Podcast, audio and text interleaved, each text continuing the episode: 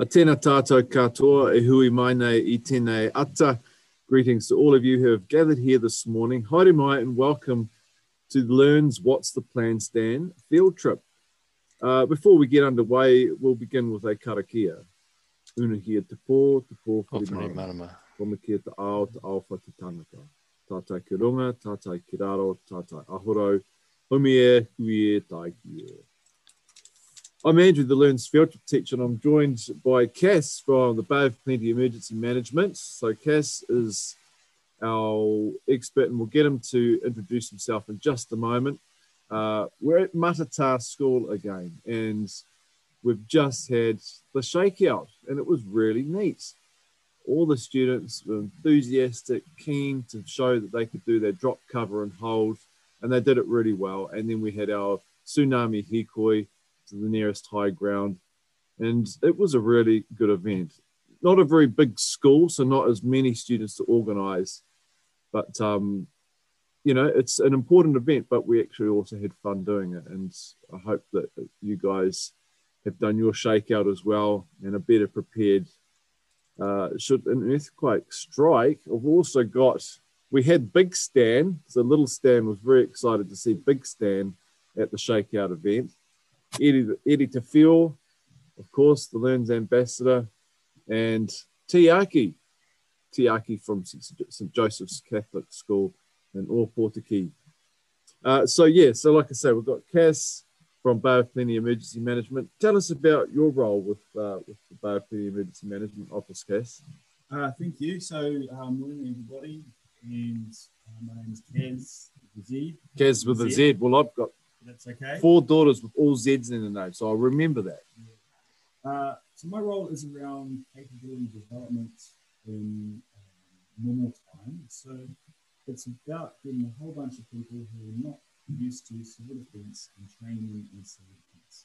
And it's bringing around, making the Bay of Plenty better at understanding the hazards and giving them some skills to work and deal with those hazards. So that's the basic role that I do. And then when a response happens, I become a manager or a bit more important role, and just help people out and give them a bit more clear direction on what we need to do. That's the basics. Yeah. I'm sure that your job description's quite lengthy, but yeah. So you know, we spent the first day, of course, of the field trip looking at tsunami.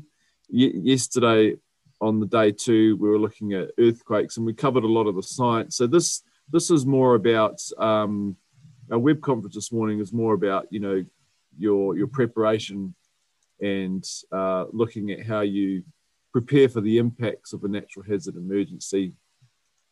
So and you've been with the office for 5 years. Been with the office for 5 years. What got you interested in this line of work? Do you know what? Probably one of the key things was, when I was growing up, my parents were civil defence responders. Mm-hmm. So it was a little bit different back in the day, where there was an emergency and they all got together around the back of the truck and they went and rescued people. So I've always been involved in that environment. And there was an opportunity to come up to help grow people's capability in that area, and I jumped at the opportunity to support the community of the Bay. It's really good, because you know, we need people that are keen to be in that role, and have an interest in not only being part of the community but doing something positive. And it's I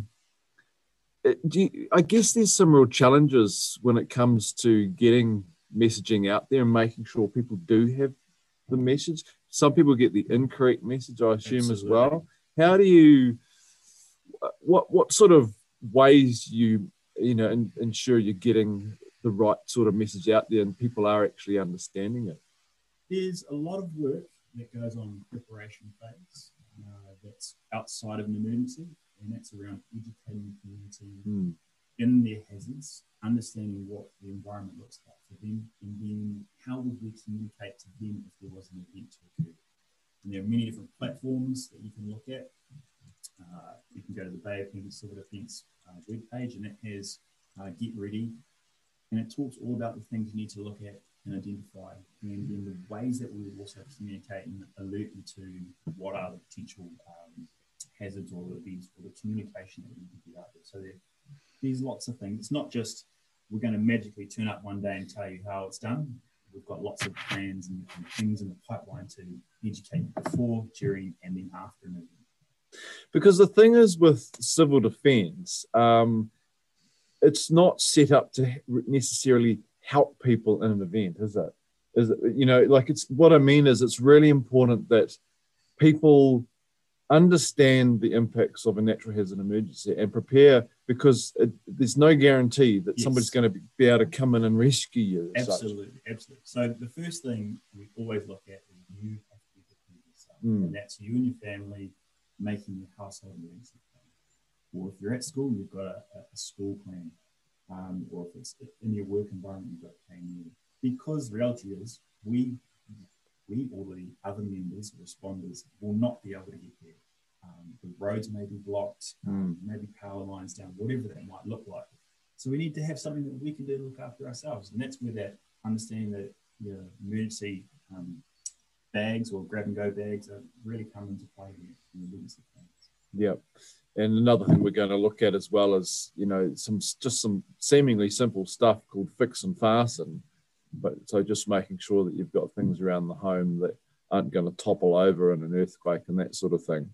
I'll just jump in. One of the things as a kid we're always taught was to, if there was an emergency, we had a safe place to go to. So I'm a lot older than I was since then, and it's 30 plus years ago that I still remember the location and I still remember the phone number of that place. And so that's what my parents sort of drilled into me, is we had to understand our plan if there was an emergency. And that's really important, because people might not be able to help in that first 6 hours or so. And plans change as well, so it's good to review things. You might, all sorts of things could change physically or socially within your whānau. And so it's a good idea to review your emergency plans and make the changes where necessary. Absolutely, and the perfect time to do so is around daylight savings. They always talk about check the batteries of your smoke alarm, and also check your household emergency plan, check your grab-and-go bag, check if you've got any food that's being stored for your emergency grab-and-go bag, check that it hasn't expired, or your contacts, make sure that those numbers all work, and really go through that. Daylight savings is a really good opportunity. Just get it done. Yeah. Okay, so there's some questions that have been popped into the chat.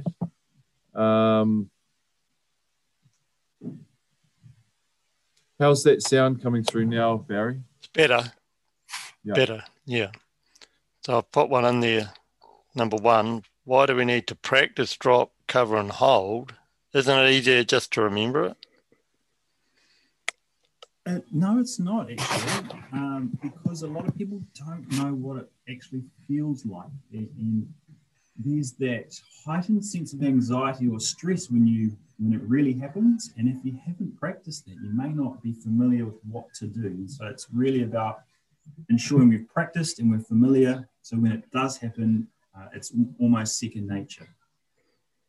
I've highlighted that point this week a couple of times, because I experienced the September 2010 earthquake in Christchurch, the first such event I've ever experienced.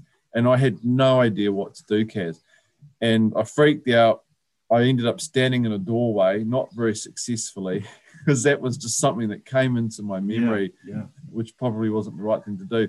But when the February 22nd one of 2012, well, I think I got the dates of 2010 and then the 2011 one, and I was in the city, because I'd had that experience, but I'd also practiced, and I knew, and I did it instantly. I dropped, cover and hold, and it was instant, and it was because I'd practiced it. I didn't have to think about it.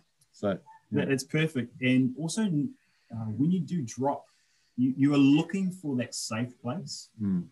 Sometimes, if you think about it, you think, oh, well, there will be a safe place around me, but it's not always the case. You actually have to quickly identify, is there a strong table where I can go and grab hold of the legs? Definitely stay clear of those doorways, today, but I think back in the old days that was a point that was mentioned. But you just got to have a quick little practice, get comfortable with your surroundings, know where to go, drop, cover and hold. I can't recommend practice enough. Absolutely. Yeah, well, it's like anything, isn't it? If you're going to get good at something, you need to practice it. Yeah. What's the difference between a grab-and-go bag and an emergency kit? Yeah, grab-and-go bag is that quick grab. It explains it in its name. It's got stuff that you can just walk in, or let's say there's an event here and I need to get something quickly. I don't have time to go through the house and get all of my bits and pieces. It's just get the bag, grab and go, and get out of here. It's going to have, it's more like that rapid response, that instantaneous thing. We need to get out fast. Whereas emergency, the larger kits are going to take a little more time and resource and effort to move and identifying where they are. And would they be something that you would have, if, mate, because there's obviously the different impacts. So you might have to evacuate.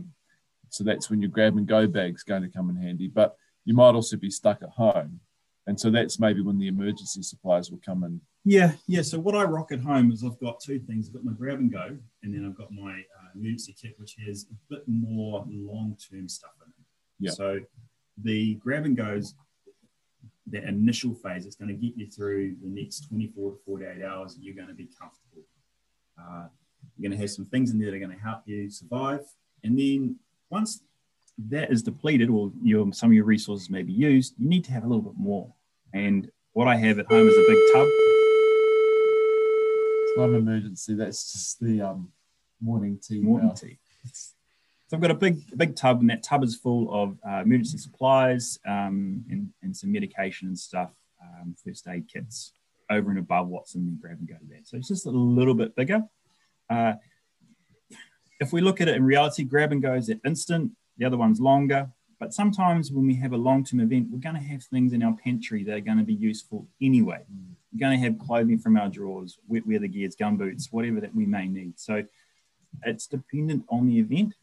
But having things like a grab and go in your car, how often are we traveling? How often are you and your family traveling? All the time. Yep.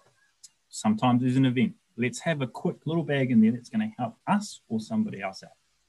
Yeah, that's been my new learning this week, is that we're pretty good at home with what we've got set up. Absolutely. But I don't have anything in the car apart from something to change his tyre, change a wheel. So it's really made me think maybe we should just have something in there just in case. I really recommend it. A torch, a radio, you can the wind-up radio and torch, really good opportunity to hear or receive some information if your car breaks down. If there's an event, if there's an earthquake while you're out and about, you're going to get information related to you. So it's really important to have something on you. At your school, it's really good as well to have things set up at your school. It's not just about home. Because you might have to start school. And yeah, you could be there for a couple of days. There was a fire at my kids' school yesterday, and they all had to evacuate onto the field. And then they all had to stay, and it was about 20 past three by the time they were able to leave, just to make sure everyone was accounted for.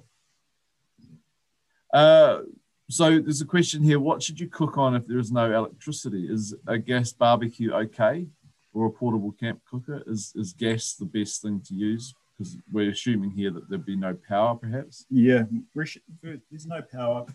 You've got two options. You've got gas and you've got fire. Both come with obvious safety concerns. So if it's safe to use, if you're in an environment where there's not going to be any more earthquakes, it's not an earthquake event, and you're not going to be worried about cooking with gas or fires, where it's not going to be disruptive. If you're in a high winds event, you're not going to be wanting to cook with either or, because you just can't trust the safety of it. So it's more relation to safety as opposed to they are both good options. Gas is really, really good for barbecues. They're small campers. I have in my garage a little camper with those little canisters.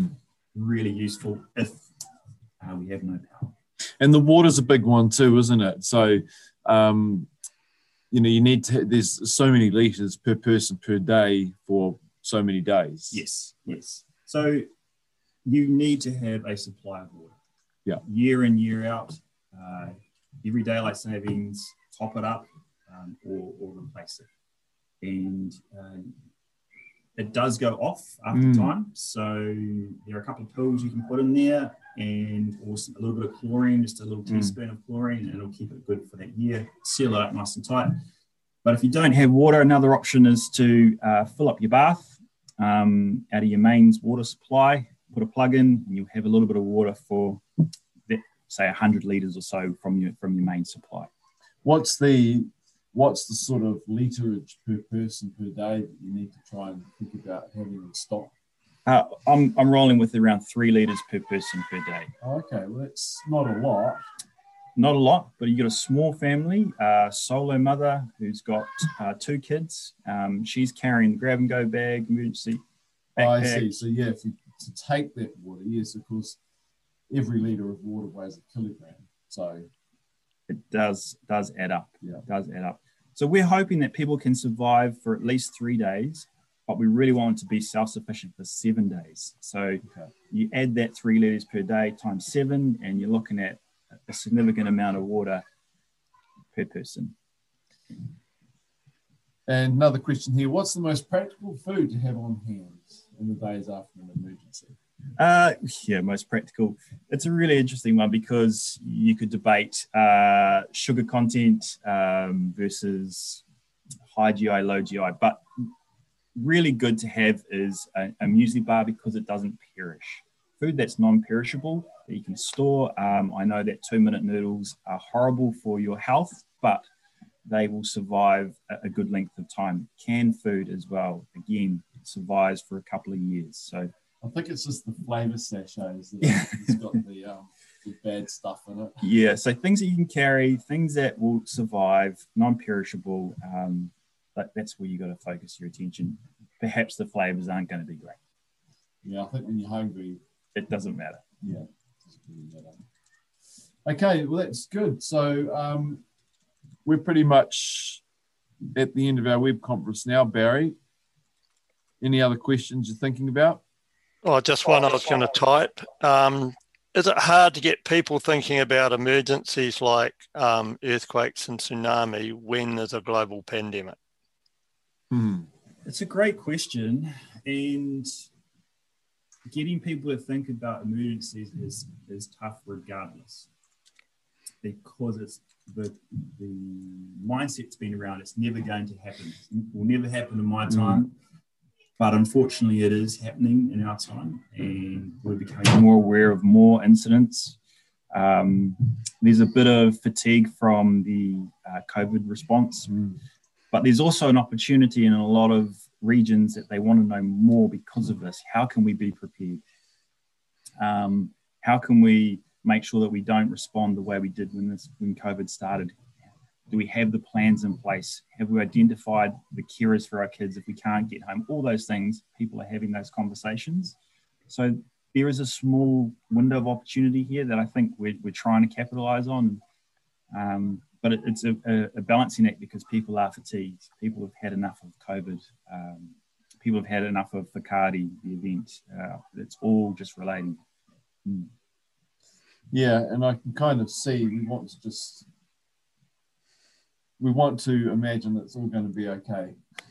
Yeah, absolutely. We all do. We think it just doesn't happen, but it's a changing environment. Yeah, I think when you've been in an event like, you know, having gone through the Christchurch earthquake events, you know, it's unfortunate that it took that for me to then bring me round to the preparation way of thinking. So I guess, yeah, don't wait for something to happen. Yeah, so the key thing I would say here is the Get Ready website, getready.govt.nz is the place to go. That's where you're going to get all the things you need to know about getting yourself prepared, your family prepared, your work prepared, your school prepared. It even has fun interactive games for the youth to play. Yep. It really engages them to check it out. But what you could walk away with that is some confidence that you and your whānau have a plan in place. And that if there was to be another event, you would at least be ready. Have we learned anything from the pandemic? Oh, so much, so much. I can go really technical, but I would give you a couple of basics. We've learned how to nationally communicate efficiently. And so when there's an order given from the government, that it's been enacted on the ground. And I would say that that probably hasn't been there in the past. And so we're supporting our community better based on this pandemic. Yeah. So it's really taught us a couple of things, because we couldn't work face-to-face. We had to all work from a computer. And so it was a lot of phone calls, and we could manage it really well. But we had to figure out how could we do that. Yeah. It took a little bit, but we're definitely improved in that communication side. Well, really interesting stuff. Thanks so much, Kaz, for your time this morning. No worries. And, if you're listening, watching the recording of this web conference, make sure you go onto the website. If you haven't, check out the background readings and the quizzes associated with those.